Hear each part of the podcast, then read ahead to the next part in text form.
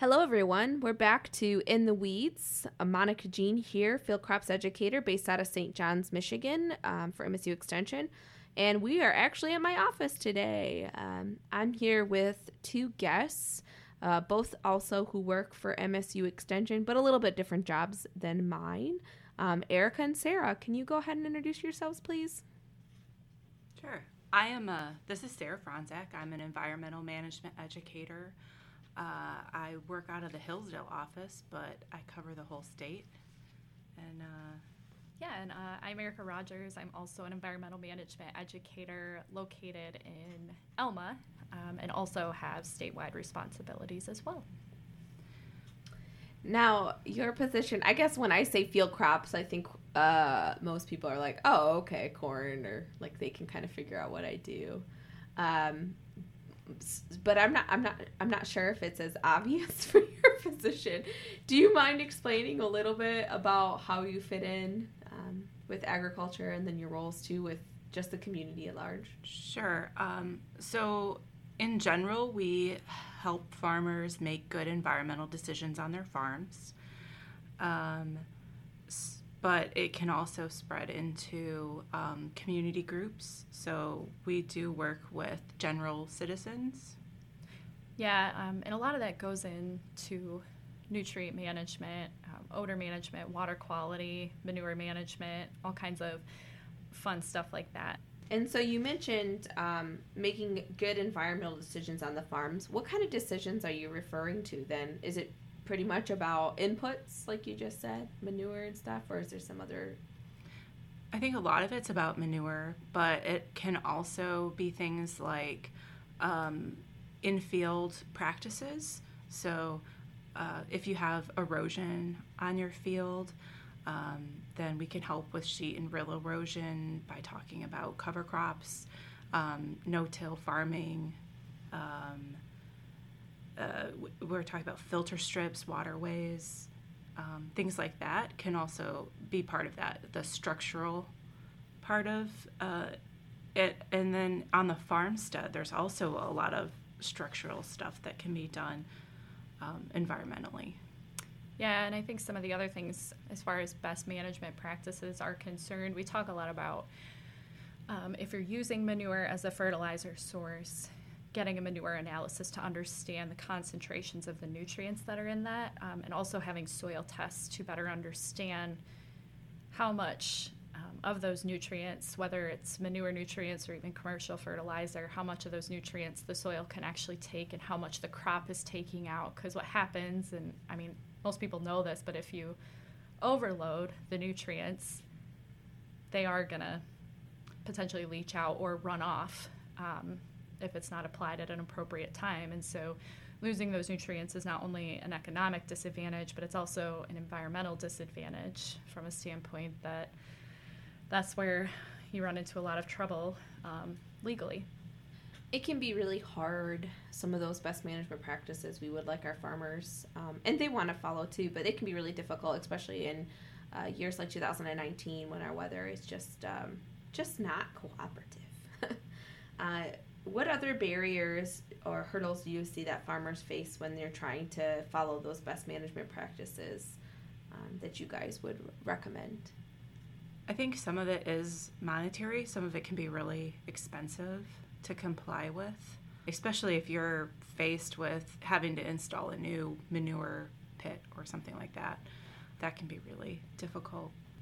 I think also, like, there's different systems of tillage that people employ and they might not understand how to apply under certain kinds of tillage.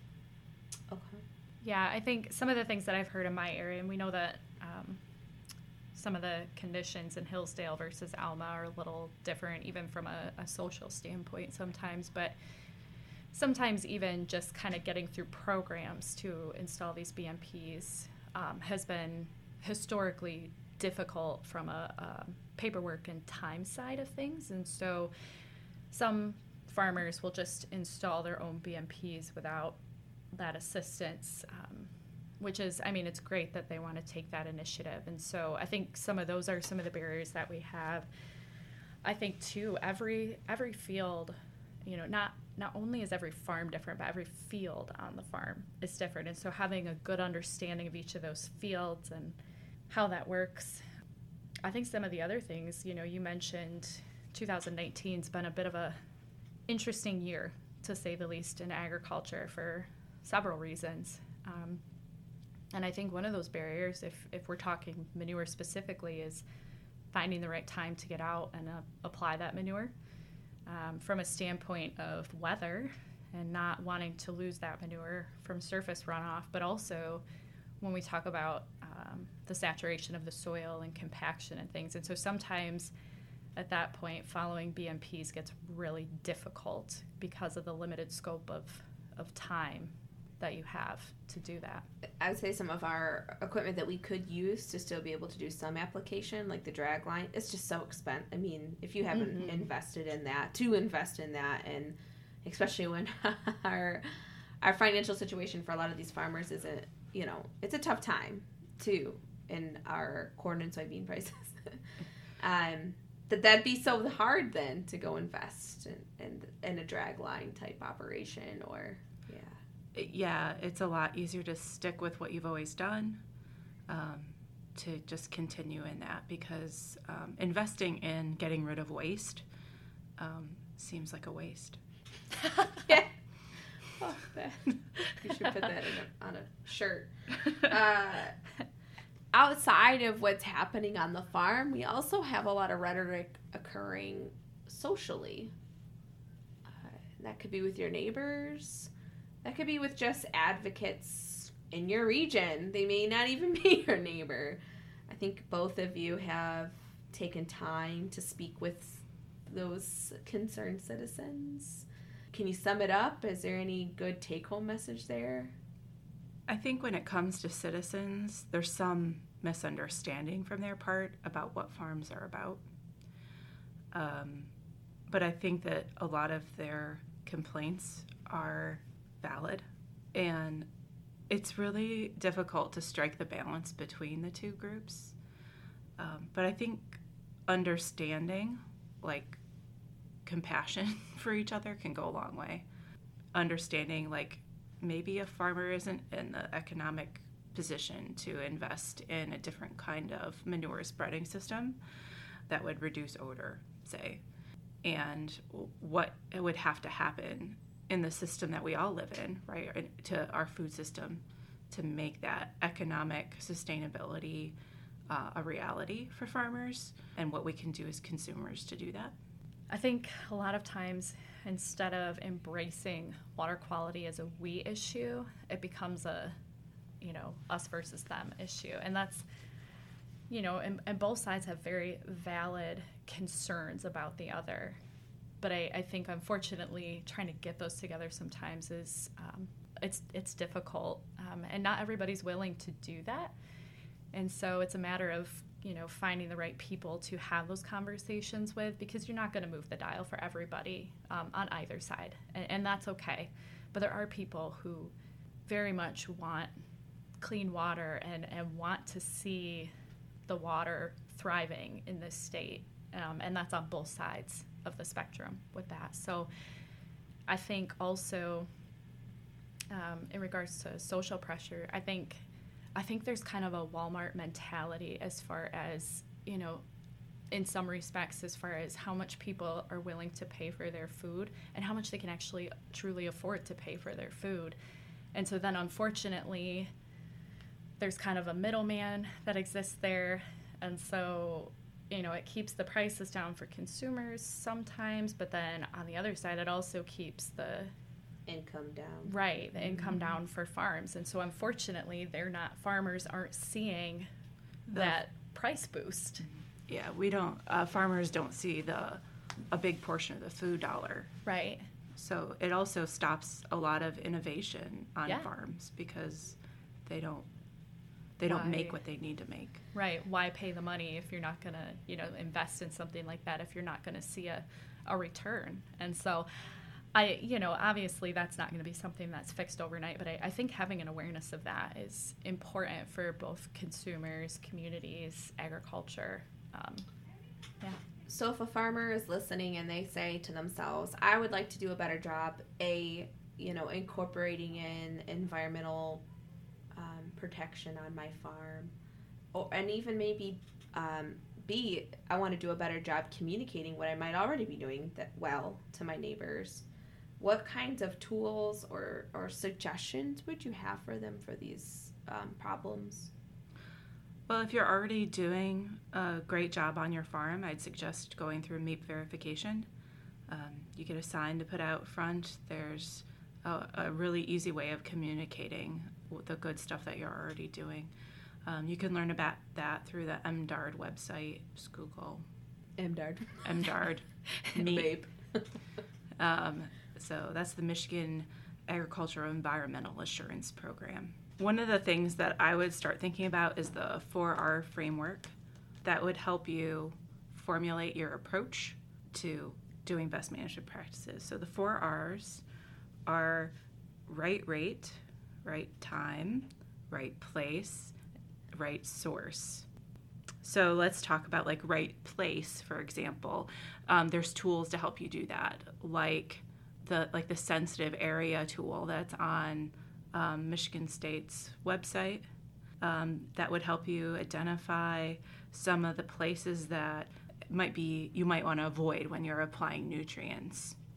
Yeah, and we also have um, the Michigan Enviro Impact tool, and it's it's basically a uh, runoff risk decision support tool, and so it helps um, kind of determine when are those best times. So you move into that right time kind of mindset of okay, when is it appropriate to apply manure or apply nutrients to the soil based on weather conditions, soil saturation, uh, precipitation amounts, and things like that. And so that tool can actually help determine where some of those high risk areas you can look the day, like within those 24 hours, what does the runoff risk look like that day? And then also you can look kind of a week out to help plan as far as, okay, today's not a good day to spread, but what about, you know, two or three days from now? What does my runoff risk look like? So now, is it a precision tool? No. CanMap is a tool for people that don't use precision um, to better plan their nutrient applications, which honestly I think is a lot of people still. Yeah, definitely. Not 100% of farms. I, I mean, I'm not even going to try to guess how many percentage of farms is usually using variable rate. I think what's getting more common is that we do have outfits that come in harvest, right? Custom applicators. And so maybe that's something that's a conversation that needs to happen with that agribusiness is to incorporate right. in that layer into their map. Yeah. So um, usually the sensitive area maps are something that if I was farming, I would just print out and hand to them because you can do it field by field. Okay. Mm-hmm. I would even say CanMap helps from a standpoint of the right rate because it helps you determine, like, once you input your soil samples, how much of a, you know, in your crop cropping system, like, kind of what um, that looks like. It'll help you determine what rate you should be applying at or if you should be applying anything to that field, even. So I think there's tools that help address all those considerations as far as the four R's. So where could they find these tools? Is there like a good page that they're available on or central location or no? Yes and no. I would say. um, so actually, we're we have a um, a grant where we're trying to work at getting all these tools into one location, one um, spot on a website where people can go and find these all in the same section. Um, they are on websites, but they're not all on the same websites just yet. So, and the CanMap tool is a really new tool that hasn't been fully rolled out just yet. And so, as we're going through this grant over the next couple years, that's something we'll be addressing and something we'll be um, training on is this this tool. So farmers could get trained on them if they. Okay. Absolutely. Or we'll be providing training to farmers, but also to conservation districts, mm-hmm. NRCS staff and other extension agents. Cool. Hopefully, agronomists like people it, on my team if they want to. Awesome. For sure. But the tools are free. The training's free. Um, pretty accessible. So, will you list to me one more time then those three main tools that you guys were talking about? The tools are CanMap, S sensitive area uh, tool, and then uh, Enviro Impact. And what is this program called then that would address them? Uh, so if you're looking into the training, it's going to be called Conservation Tools for Nutrient Management.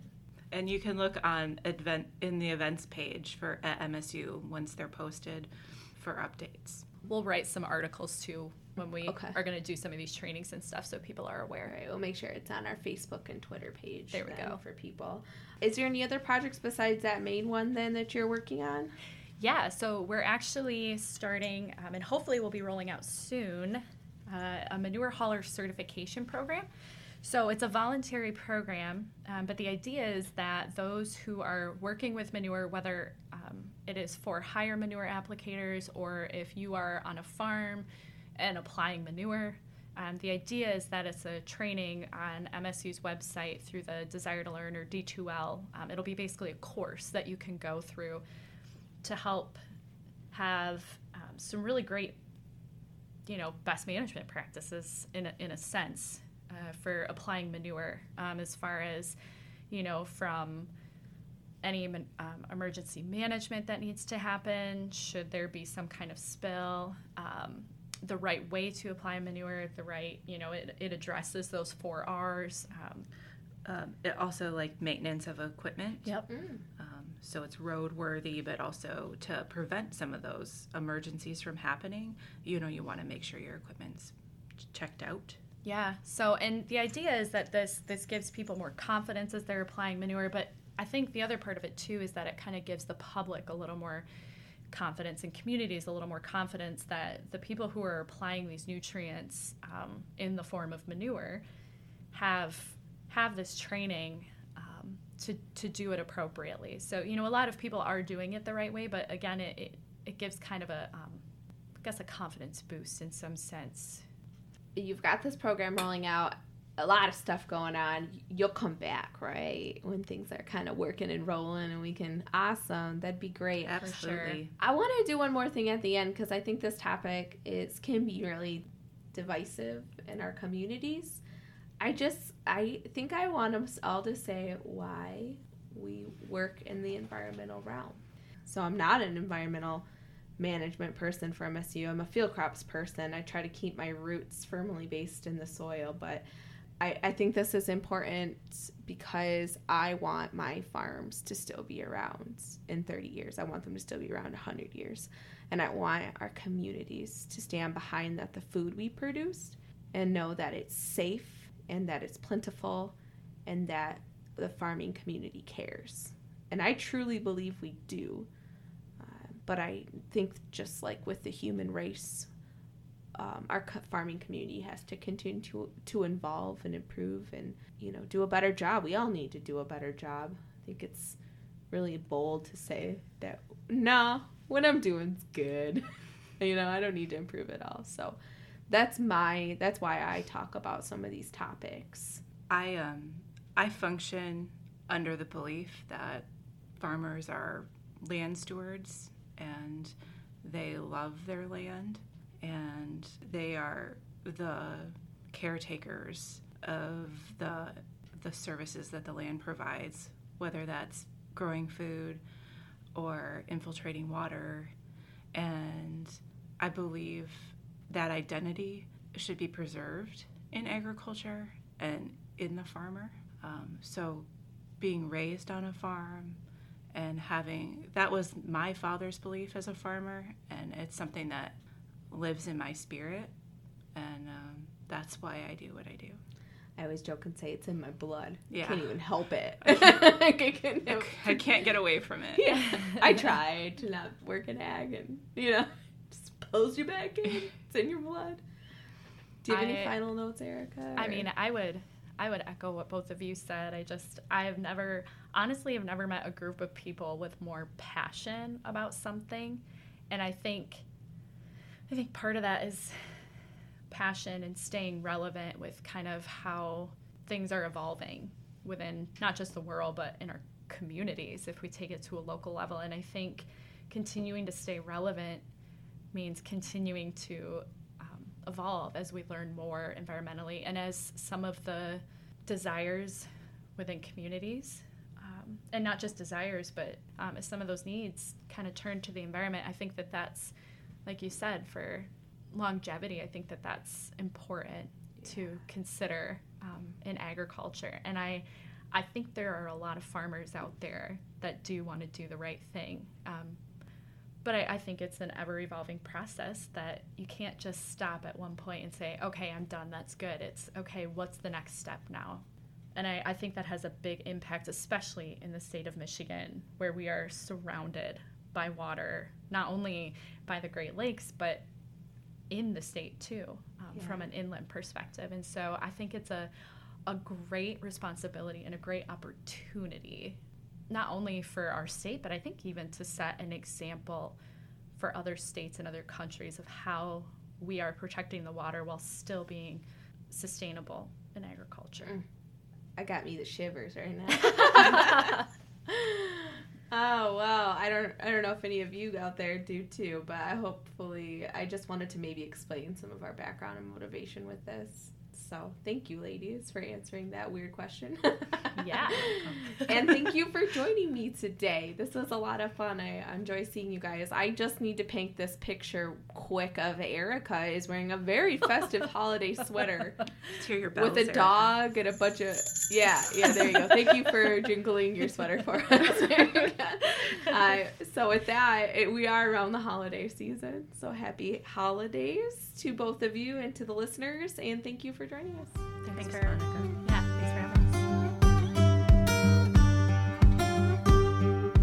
This podcast has been brought to you by the MSU Extension Field Crops team. For more podcasts or information, please visit us at canr.msu.edu